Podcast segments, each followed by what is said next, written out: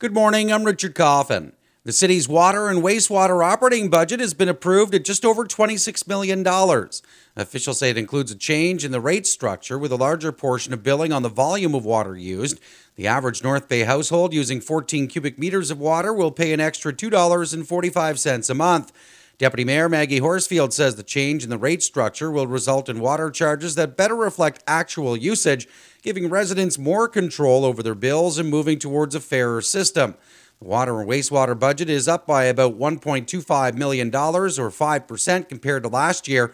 Most of the increase is for investments in water and wastewater infrastructure, with 1.5% for rising operational costs, including fuel, utilities, and chemicals. Talk of a climate action plan and declaring a climate emergency came up at Council this week. John Patterson with Nipissing Environmental Watch says municipalities can take action. There are many municipalities across our country who have taken action on climate, have put plans in place, and, are, and are, have become very active and involved in making changes.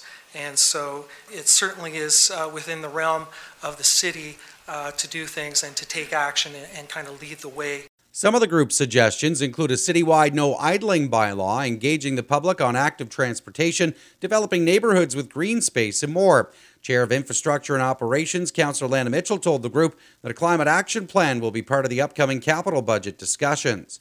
Job postings were down in Nipissing in December. That from the Labour Market Group, which says a month over month drop was about 10%. Year over year, the decline was just over 4%. Healthcare and social assistance was a top hiring industry, followed by educational services. Retail trade rounds out the top three. The North Bay Regional Health Center topped the list of employers posting jobs. The federal government's adding another $362 million to help find housing for the increasing number of refugees arriving in this country. Officials say 140,000 refugee applications were processed last year.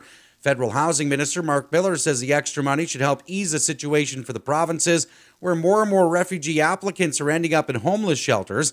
He adds the federal government's already paying to keep 4,000 people in hotels and motels, an expensive but necessary option.